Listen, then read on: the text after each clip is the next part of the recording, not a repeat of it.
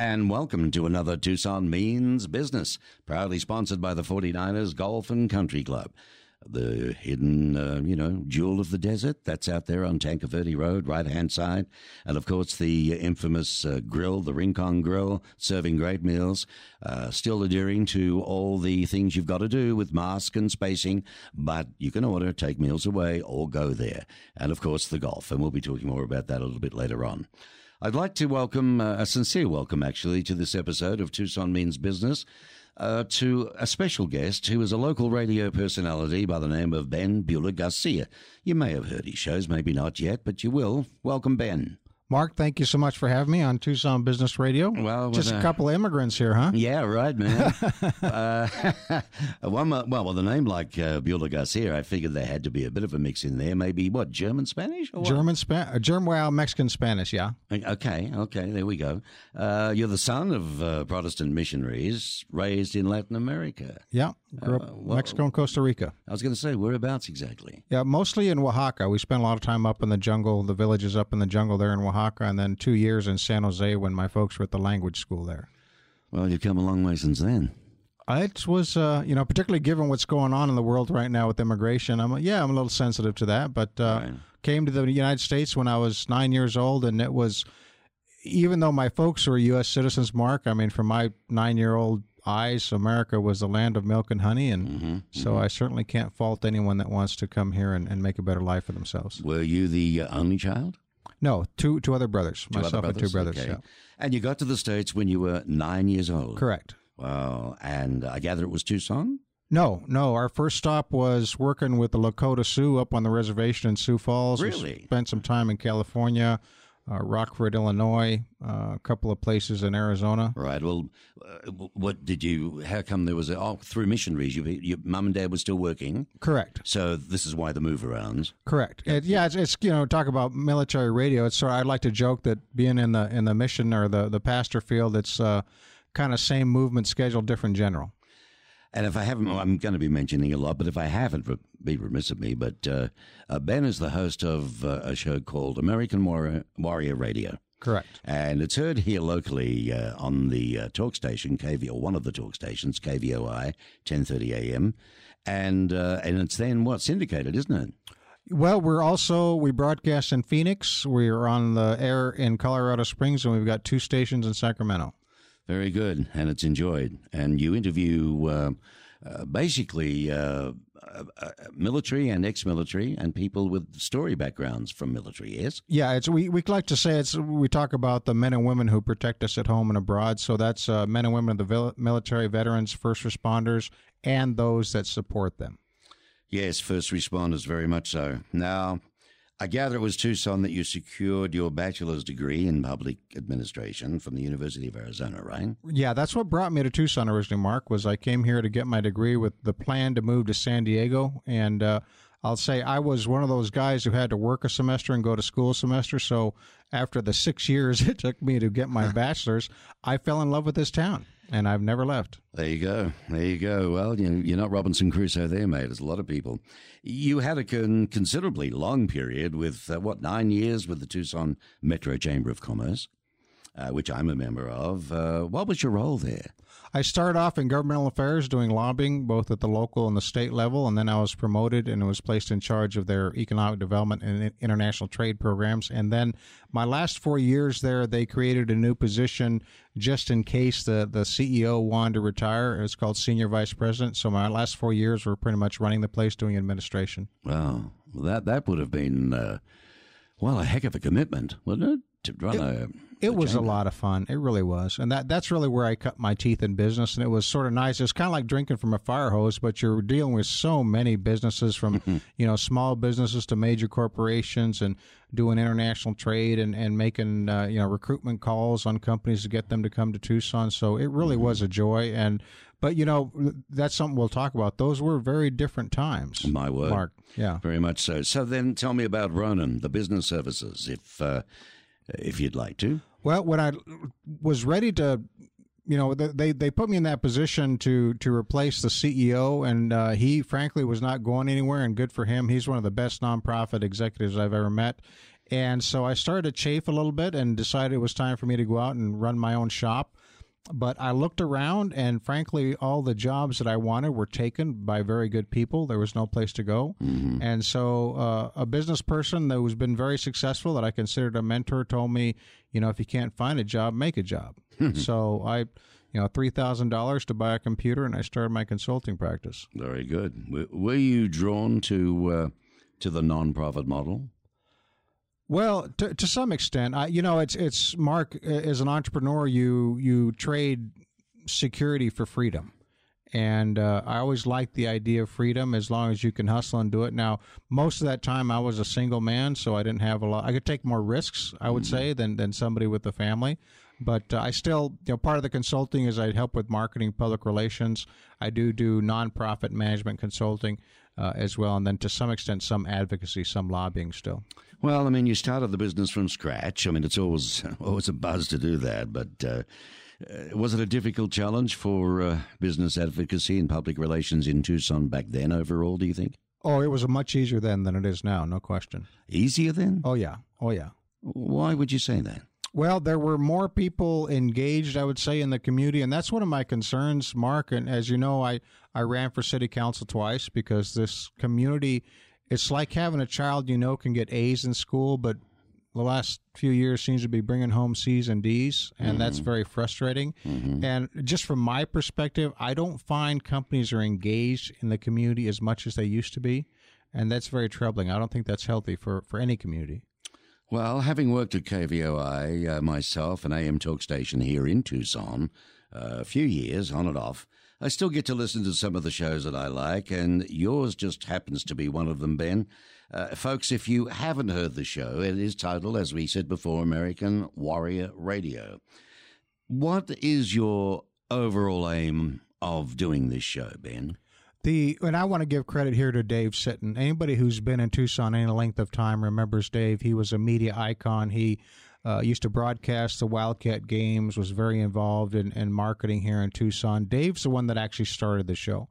And the reason he did was because he recognized there was a growing gap of understanding between the 1% of those who, who serve our country in the military and all the rest of us.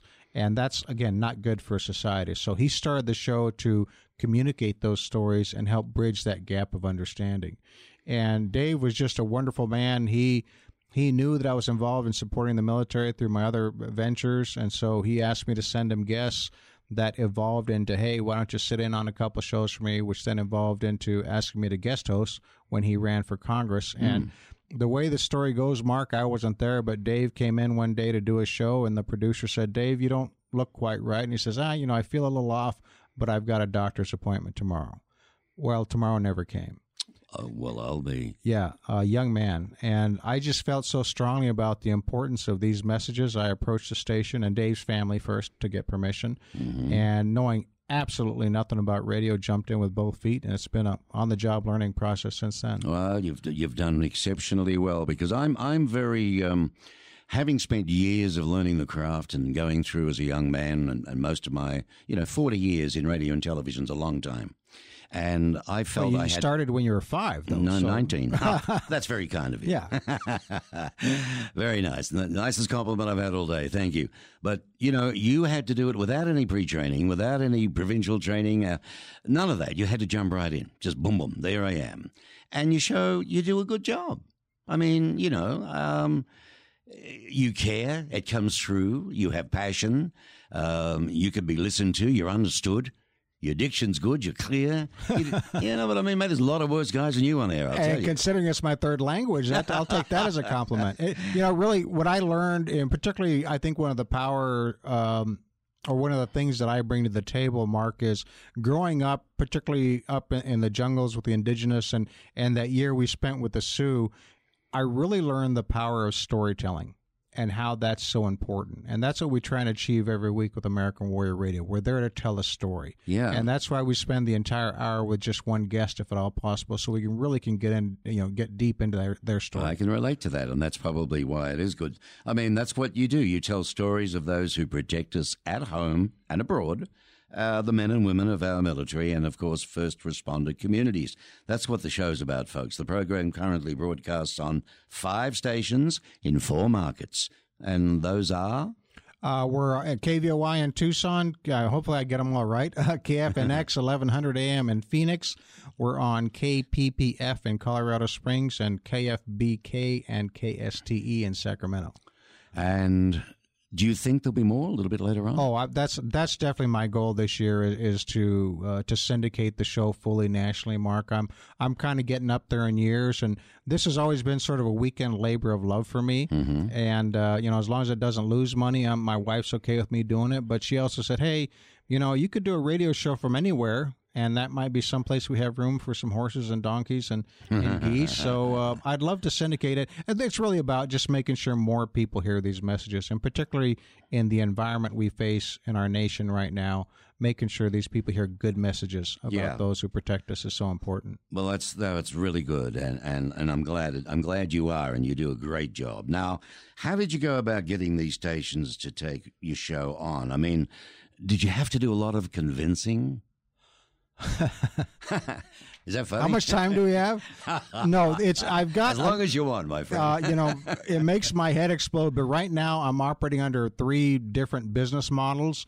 The two of the shows are brokered, and you you know that your listeners might not know that, but basically, I pay the station to to buy the airtime. So I buy an hour airtime and broadcast my show, and then we sell advertising to to cover that cost. yeah. The situation with uh, one of my other bigger stations is basically they're not charging me anything, but I get none of the advertising revenue. I'm just happy to be on the air and spreading the messages.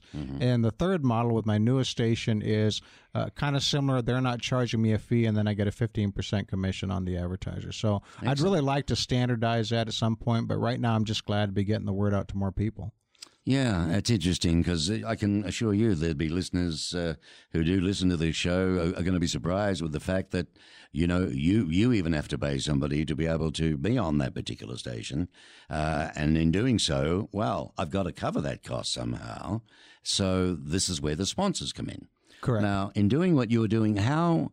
Because I mean, is it difficult to get sponsors for you locally, or do you try nationally? How do you go about this? I I started off all locally, uh, obviously, because I was just on the one the one Tucson station back then. It was KQTH, the FM station. But now that we're reaching broader markets, I've I've started selling more national advertisers. In fact, I just got a uh, a flag company that signed on board that's out of South Carolina, Well, and cool. uh, obviously our our demographic is perfect for them, and so that's coming on board. So I'm really trying to work the uh, the national advertisers now as well, and then of course when we go to full syndication, that will be key.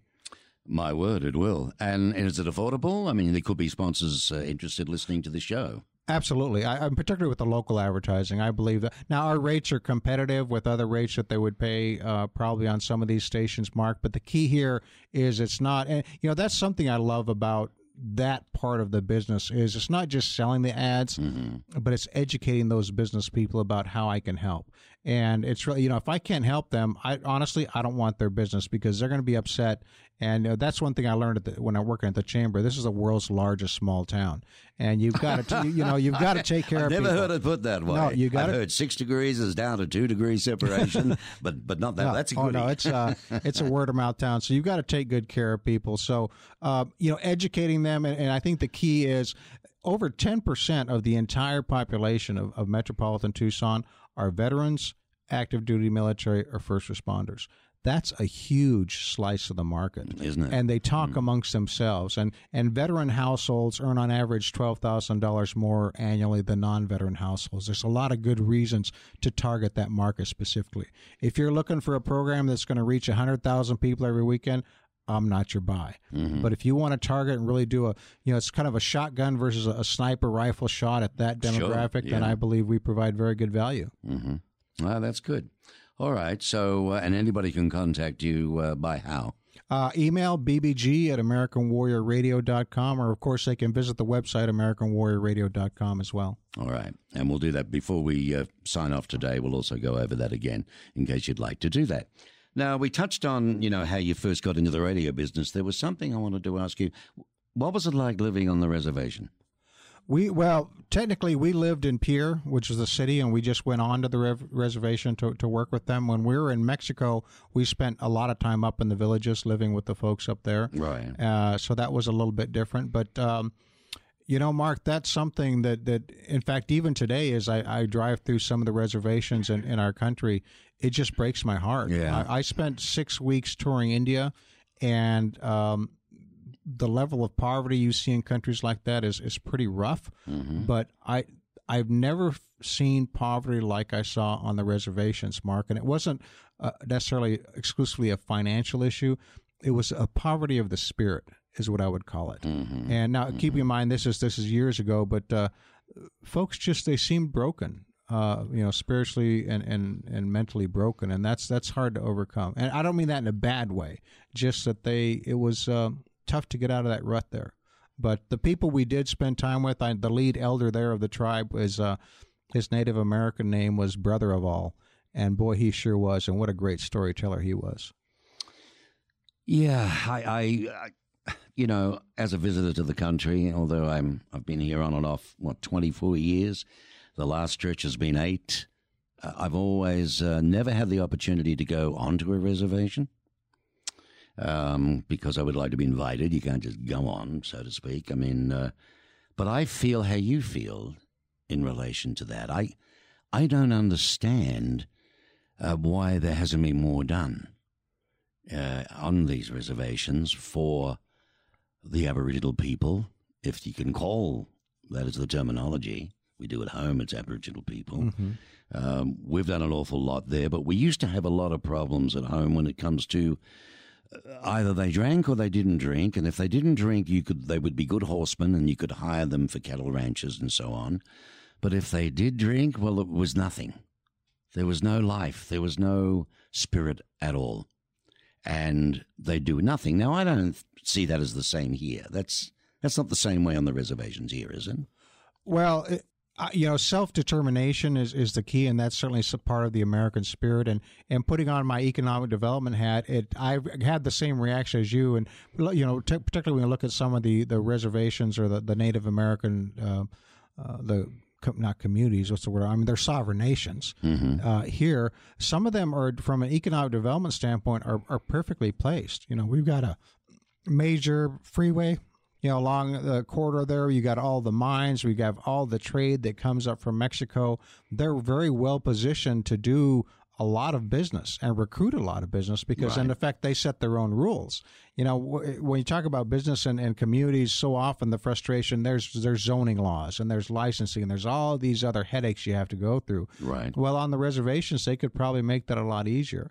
And to be honest with you, I don't know the answer to that question. Certainly, there's great leaders out there, and, and they're making great progress. But um, honestly, I don't know quite how to answer your question. It it, it it does make one curious. Yeah. Yet, but then on the other hand, you know, um, as lay people, we see, look at that beautiful casino. Look at the money it's making. Oh, there's another one, and then there's another one, and they're all owned by whom? Well, by the tribes. Right. Where does that money go?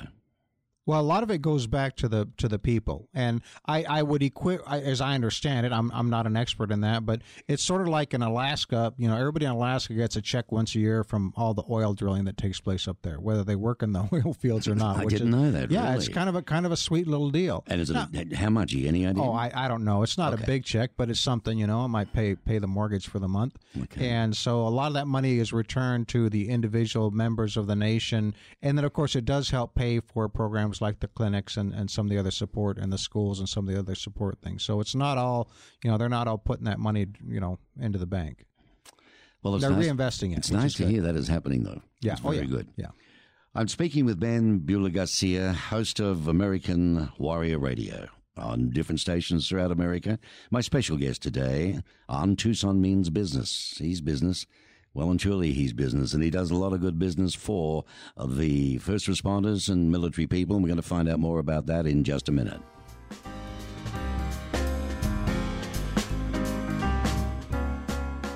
Well, I hope you're enjoying this uh, episode of Tucson Means Business.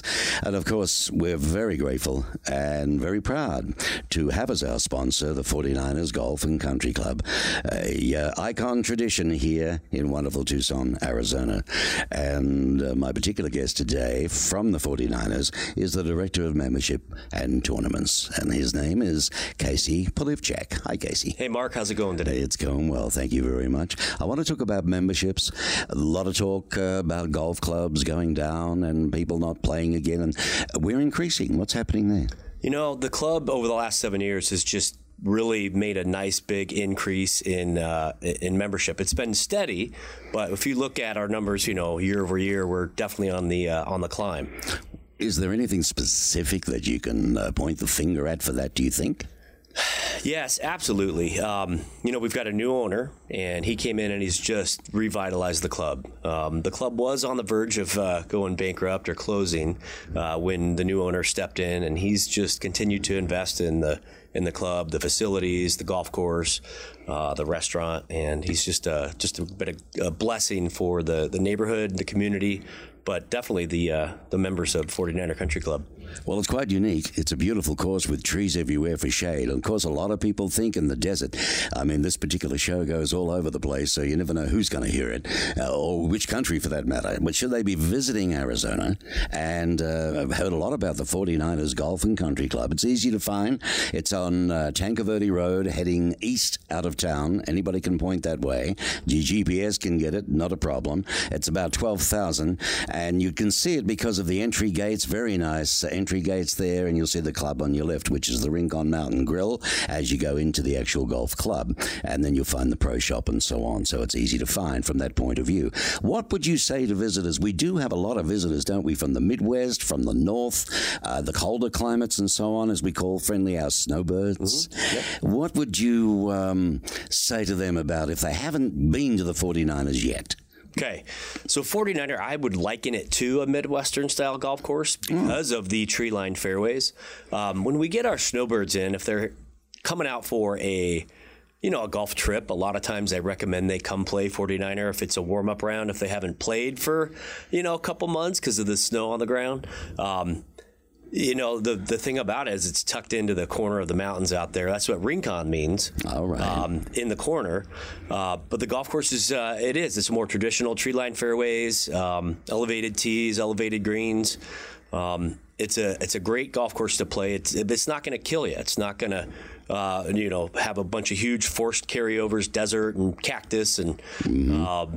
It's uh, it's not what one thinks. No, it's not for the but desert. Yeah, you got to keep it straight. It'll challenge you that way. You got to keep it straight, and of course, if you you know if, if it talks your cork at the moment, simply go to the 49ers website, which is 49ercc.com. That's spelled out F O R T Y N I N E R cc.com.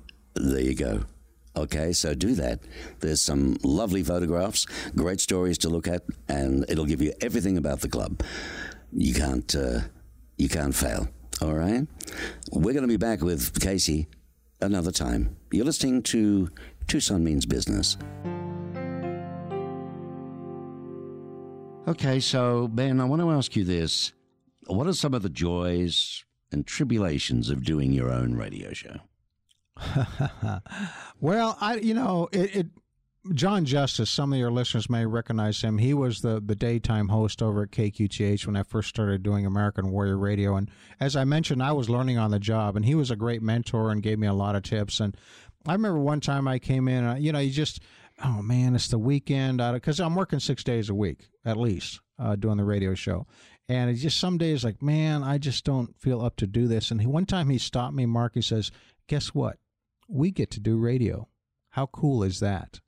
And it just struck me as like, you know, a lot of folks don't get this opportunity. So it truly is a privilege to be able to go into people's homes and, and their ears and share these stories. So that's that's the upside.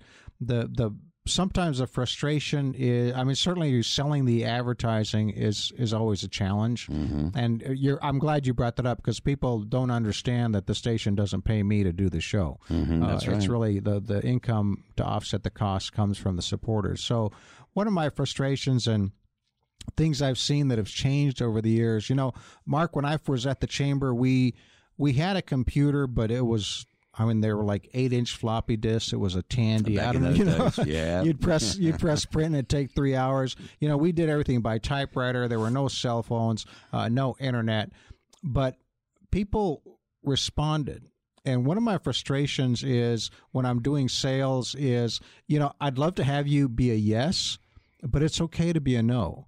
And those people who don't respond one way or the other, um, there's I don't know if you'd say, and you've maybe seen it in your career. There's sort of a, a, a loss of basic business business courtesy and Courtesy, ethic. yeah, and, sure. You know, call me back, or how hard is it to you know open the email, type no, press reply. Well, it's called You're a done. commitment. Yeah, it's called a commitment. People Yeah. don't like to commit. You know, Well- it's too hard. It's, it's you know, but that's a little bit manana. All the wonderful sides of Tucson. I got to tell you, I love Tucson to death. But in doing business in it, which I do too every day, it can be extremely frustrating. Yeah, I, I get exactly what you get as well, and and it, to me, it's just you know no courtesy. So. I don't mind you saying no, but No. have the courtesy to let me know, Right, so right, I can move on to your competition. I'd no rather, you know, I'd no sooner waste someone's time than their money. That's and exactly if, right. if you don't want me calling you four times a week, uh, then just say no, and that's okay. Or, or say get back to me, or our budget spender. So, but reply somehow. Hmm. And uh, you know, I'll, I'll never forget when we first came to the United States. Um, you know, our first language were, were Spanish and German. So there was a certain language uh, gap that my brothers and I had to overcome. And I'll never forget. I came home one day, and, and they wanted to put me and my my middle brother in a I don't know what the politically correct term for it is, but they they we weren't keeping up to speed, so they wanted to put us in special education classes. Okay. And that was insulting to me. Yeah, Because it was a language barrier. It wasn't that we weren't uh, No, you know, smart enough, no. And my parents' response, they didn't sue the school. They didn't call the teacher. They didn't, you know, cause Right. a ruckus. They basically just told us, well, you'll just have to work harder then, won't you?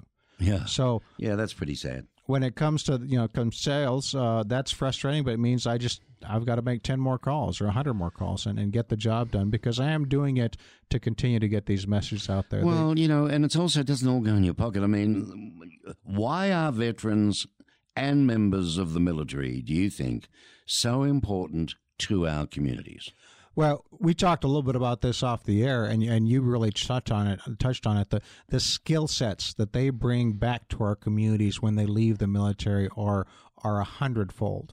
And there's so many things that they bring to the table. I'd love to see more of them go into politics. You're seeing some now that are hmm. are kind of making waves up in Washington and our, or in our local communities. One of my favorite guests is now the the mayor of his local town. He decided to run for office and won that office, and he's doing a great job. Mm-hmm. So there there's that. The for certain companies, and I tell you, when you're looking to hire veterans, right off the bat, they're already trained. Uh, they mm-hmm. know the value of discipline and the mm-hmm. chain of command. They can pass a drug test. They're going to be there on time. They're going to put in, you know, they're going to work for you. So they're, eh, from, from a personnel standpoint, they're outstanding as well. And then we do a regular feature called the Veteran Entrepreneur feature, or Vetrepreneurs, as, as I call them.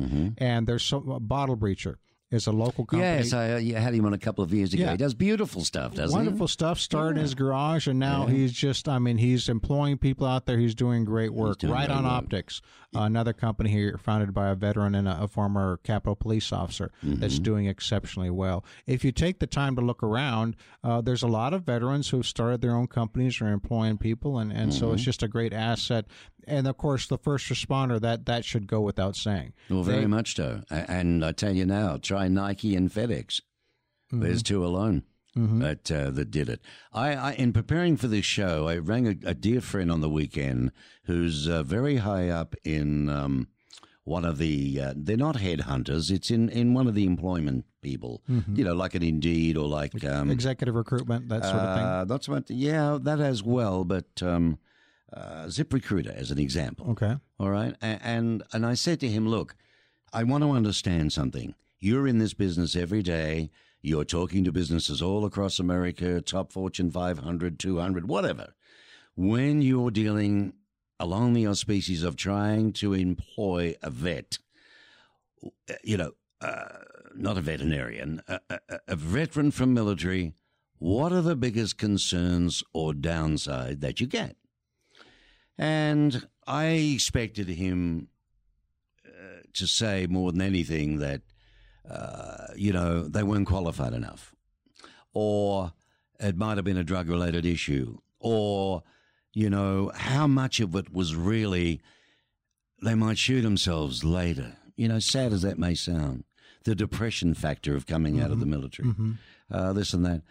You know, um, it wasn't what I thought. It was more along the lines of um, uh, I, I don't know if I've got the right job that would fit.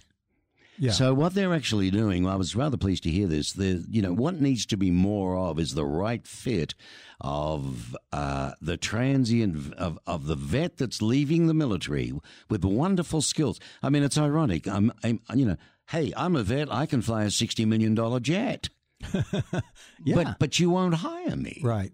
Because I don't have what you want. Well, really, you should have been speaking to somebody who does want what you've got. And that's something where I really believe veterans can can step up and help other veterans because Yeah, they get totally it. And, agree with you And that. Mark, you touched on something that is one of my uh, favorite frustrations in doing the radio show. This inaccurate um, picture of the the broken veteran. Yes, The idea yes. that just because someone saw combat, they're somehow damaged goods, and as you said, they're just going to snap one day, and and that is so inaccurate. And I, I've had so many vets on the show. I, Roger Staubach, or you're probably too young to remember, but uh, you know, uh, Heisman winner, couple Super Bowl rings, uh, very successful in the real estate business after that. He- I know the name. yeah, Right. yeah. Um, you know, he he volunteered to go to Vietnam. He already had an NFL contract, but he volunteered to go to Vietnam. I remember reading that story. Yes, I may uh, not have grown up here in all the years, but over the years, different things have come across, and I think I do remember Yeah, that one. and- As I also remember the, the quarterback that was paid thirty million never to play or something. You remember that one? That's the job I keep looking for. There you go, Yeah, you know. give me thirty million. I'll you know. Unbelievable, unbelievable. but- you know, in Australian rules football, Ben, just just intervening there, our top guy's lucky to get a million. This isn't soccer or rugby. This is Australian rules football. No padding, no nothing, and they're lucky to get a million.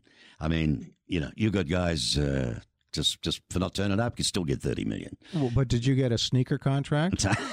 well, you know, So, my friends, you never served in the military yourself or wore a badge. Why are you so ardent in your support? for for precisely that reason, I, I I consider it my duty to support those men and women who've done that because I never had to. I, I never had to worry about it. And Now, uh, when we talk about uh, first responders, share with my listeners, please, whom are we talking about? uh, law enforcement, local, regional, federal, um, you know, uh, firemen, uh, paramedics, nurses, those those th those types of groups, those are the folks that protect us, and and we've had a, a lot of. Um, you know, there again, because of the nature of the show and the markets we're in, we tend to touch more on, on federal law enforcement. We've had a couple Secret Service service agents on there. We've had uh, It you diverse. I'll say that about your show. You know, yeah, postal inspectors, which people don't know much about. You know, CIA, Border Patrol, ATF. One of my favorite. Uh, you know, ask me what my favorite guest is. It's kind of asking you know who's your favorite child. It's hard to answer, but we had the two the the Netflix series Narcos. If anyone saw that, oh yeah, I've watched it. Uh, well, there's about three versions. You know, Yeah, well, the, the I've seen original them all version, the original version with with Colombia, they we had the, I had the two original Narcos, uh, Javier Pena and, and Steve Murphy that that, were, that the show was based on. Peña, and what yeah. what a great interview those guys, uh, Yeah. and just the stories they tell. And Well, your background, look, growing up and where you traveled, did you see much along those lines? no, no, No? not, not that was again. Those are different times. Different times. So no, we, I mean, with the well, it's pretty bad today, though, isn't it? Still, oh, it's the it's war awful. on's a giggle, isn't it? Really. I you know it's You, you know, you know what? Something. uh, Let's discuss, like, go off left field here a little bit, shall we? because I feel like I can talk with you about this. I see these, uh, you know, this business in Afghanistan for so many years. Our boys going down. Yes, I understand that. You know, they're going to get back in. They're going to treat women the way they've always treated women, and lots of other bad things as well. And yet, here we are at our own border, America, in the being abused with the immigration scenario, yet you feel terribly sorry for the immigration scenario and you would, like to help. You'd like to do something about it, but there are druggies coming through as well. oh no There, there are seeds being planted so badly in America through the, you know, the, the border problem. You you, you agree with me on that? Let, let me tell you a quick story along the lines. Please do, One of the joys of doing this radio show is I get to experience a lot of things that your average civilian might not be able to. And so we did. I was got the opportunity to, to go out and spend a day with the Customs and Border Protection uh, ground forces, as well as go up with their air and marine helicopter unit and spend a day with them. And boy, that gives you a whole different perspective. When I was with the ground unit, we were 20 minutes out of Nogales.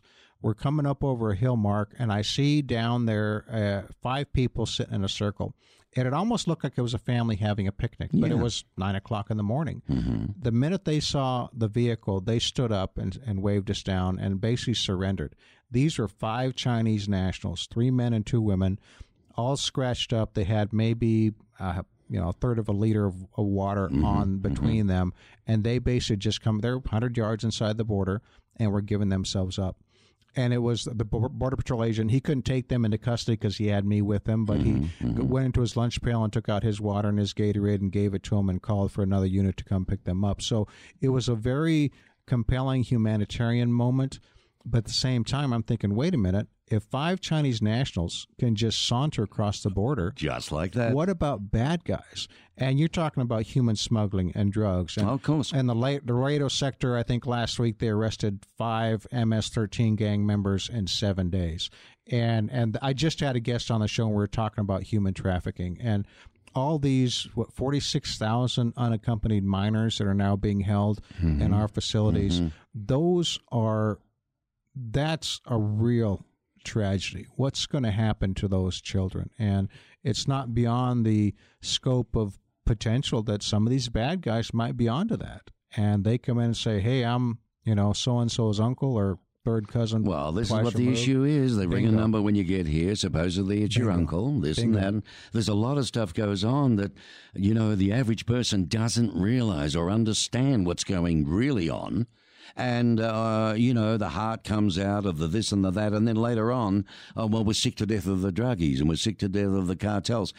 I would love to send the army and the, and, and the Marines and God knows who else we've got into those countries, clean up those cartels if you could, so that these poor devils can stay in the homes where they truly want to be. Yeah. The families can. They wouldn't Yeah. have to split them and put them apart and all the other misery that goes with it. You can't help feel so, but feel sorry, but you're also not the police of the world from a point of view or, or the, I don't know. It just must, it's such a frustrating deal. Uh, wonder why politicians walk away from it. Too hard to handle. Well, you're you're spot on. that the answer to this problem is in their home countries, and it's not it's not something. There was last season there was two hurricanes that completely destroyed a lot of these towns and villages. Well, there's no more work. Mm-hmm. Uh, you know, work was hard enough to come by in some of these countries before COVID. Mm-hmm. Now it's probably a hundred times worse. Mm-hmm. And you're right. I don't know if people saw that video of those two infants being dropped over the border wall and it, it, it does break your heart and imagine being a parent who gets to a point where they believe that the only future for their child is to take them up here dump them across the border and, and hope they do well. I mean that should break everyone's heart. Yeah, I know but the is, solution uh, is on the other side of the border. It really is. Do you think in our lifetime, Ben, that uh, we'll see something done about that? well I'm referring to America intervening, putting our strength over the border into these countries, and literally going to war with the cartels, cleaning them up.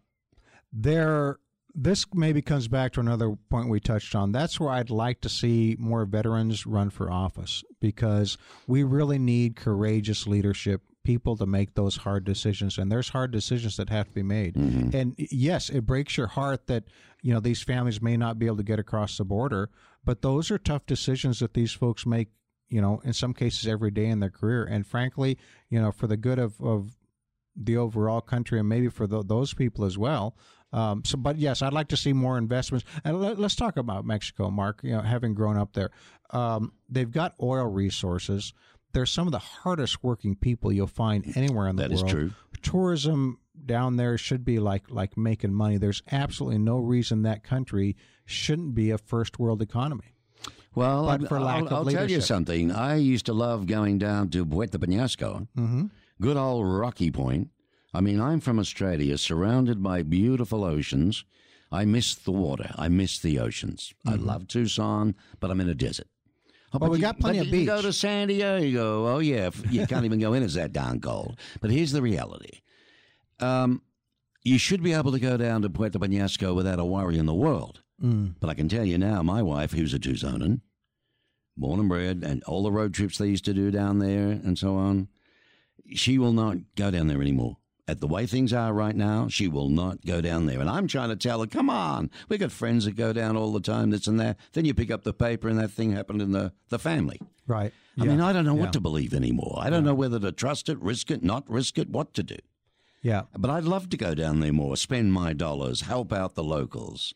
and and that that makes it even harder for the folks on that side of the border. Last time I was in Nogales, um, it broke my heart. I mean, probably 50, 60 percent of those stores are closed. On, Well, on, on Nogales Mexican used to be great for shopping, didn't Oh it? Oh, yeah, absolutely. Um, Yeah. And now you know, thank goodness for the uh, medical tourism. That's probably what's keeping them live down there. Yeah, right. But uh, you know, the, the so yeah, and, and you know, easy for us to say we're, we're I sitting know, here I know, but again, it's it's the old cartels, but just a touch on it. Not that you know it's anywhere near as bad as some of the cities in in Mexico, but uh, nevertheless, there's still there was gunfire and there was Mm-hmm. people killed and there's been people abducted, and that shouldn't be. No, a- and and that's something that you'll see. In fact, again, my last guest, who 20 years with ICE and Customs and Border Protection, he said something that was very chilling to me. Mark, he says, you know, there are.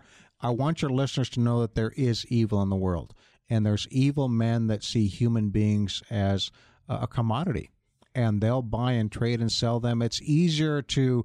Um, you make more money off a human being than you do off of drugs because it's almost like the gift that keeps on giving and right. that is frightening and sad and yeah we all need to be aware of that so that we can put pressure on the folks who can do something about it Um, I don't like getting into politics, but you know, it's just I, I'm impartial. Number one, so so we're talking about the border wall. You've seen a bit more and understand that it was only part of a plan, wasn't it? Really, correct right? And it's a shame it never got finished.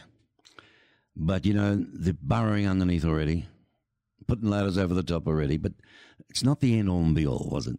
no and really the, the strategy of the border you can't and boy that's something i learned when i was flying up there in that helicopter Right. particularly when we got over the reservation there is some rough rough country out there and i mean we're talking maybe a a three strand barbed wire fence is what, what comprises the border wall out there. As it stands, right? But uh, you can't just geographically and, and financially, you can't build a wall across. We're talking 1,900 miles of border. That's the equivalent of driving from Washington D.C. to Salt Lake City. Ugh. It's a huge stretch of line.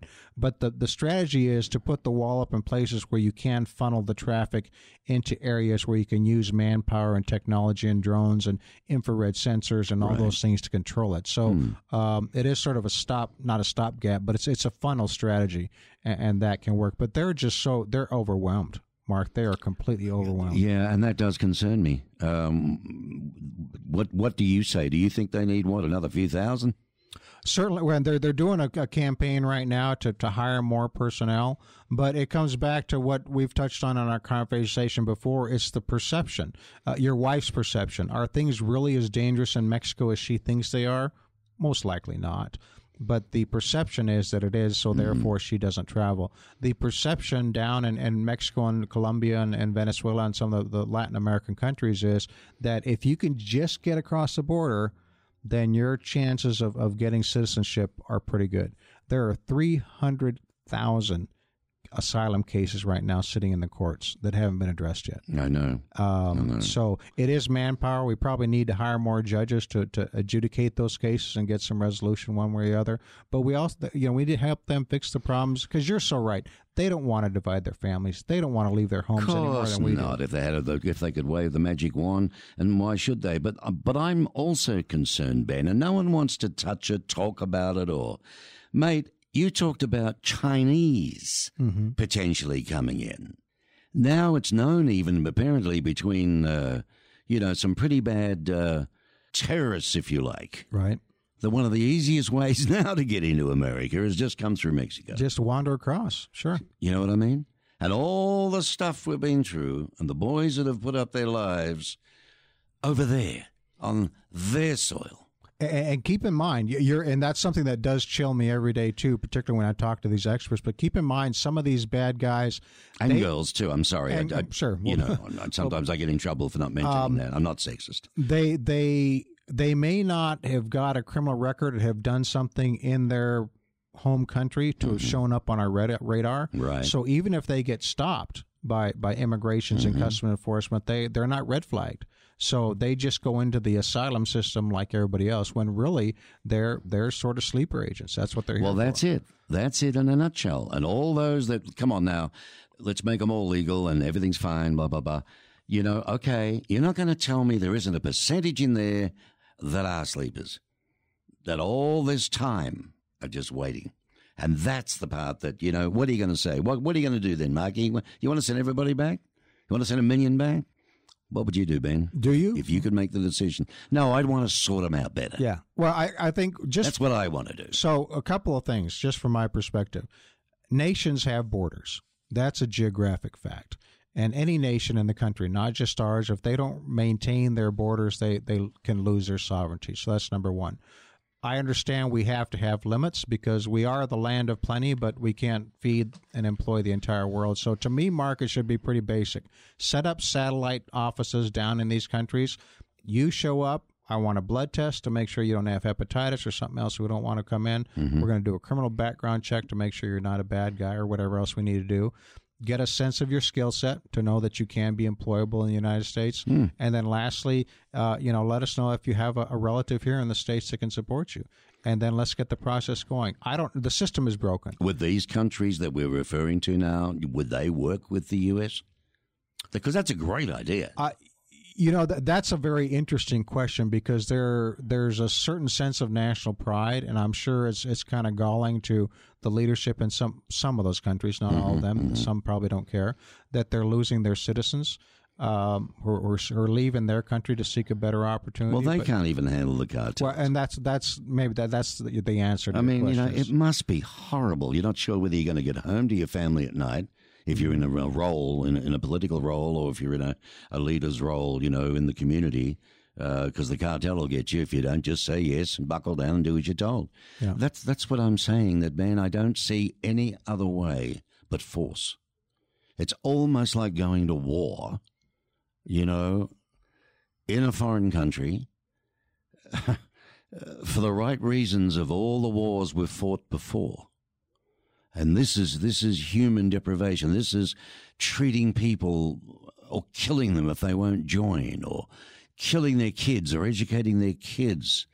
You know how to hold a uh, Russian rifle and and kill like they do in in uh, in the Middle East. I, I, just want to go on the record, Mark, that neither Ben Buehler Garcia nor American Warrior Radio endorses an invasion of Mexico.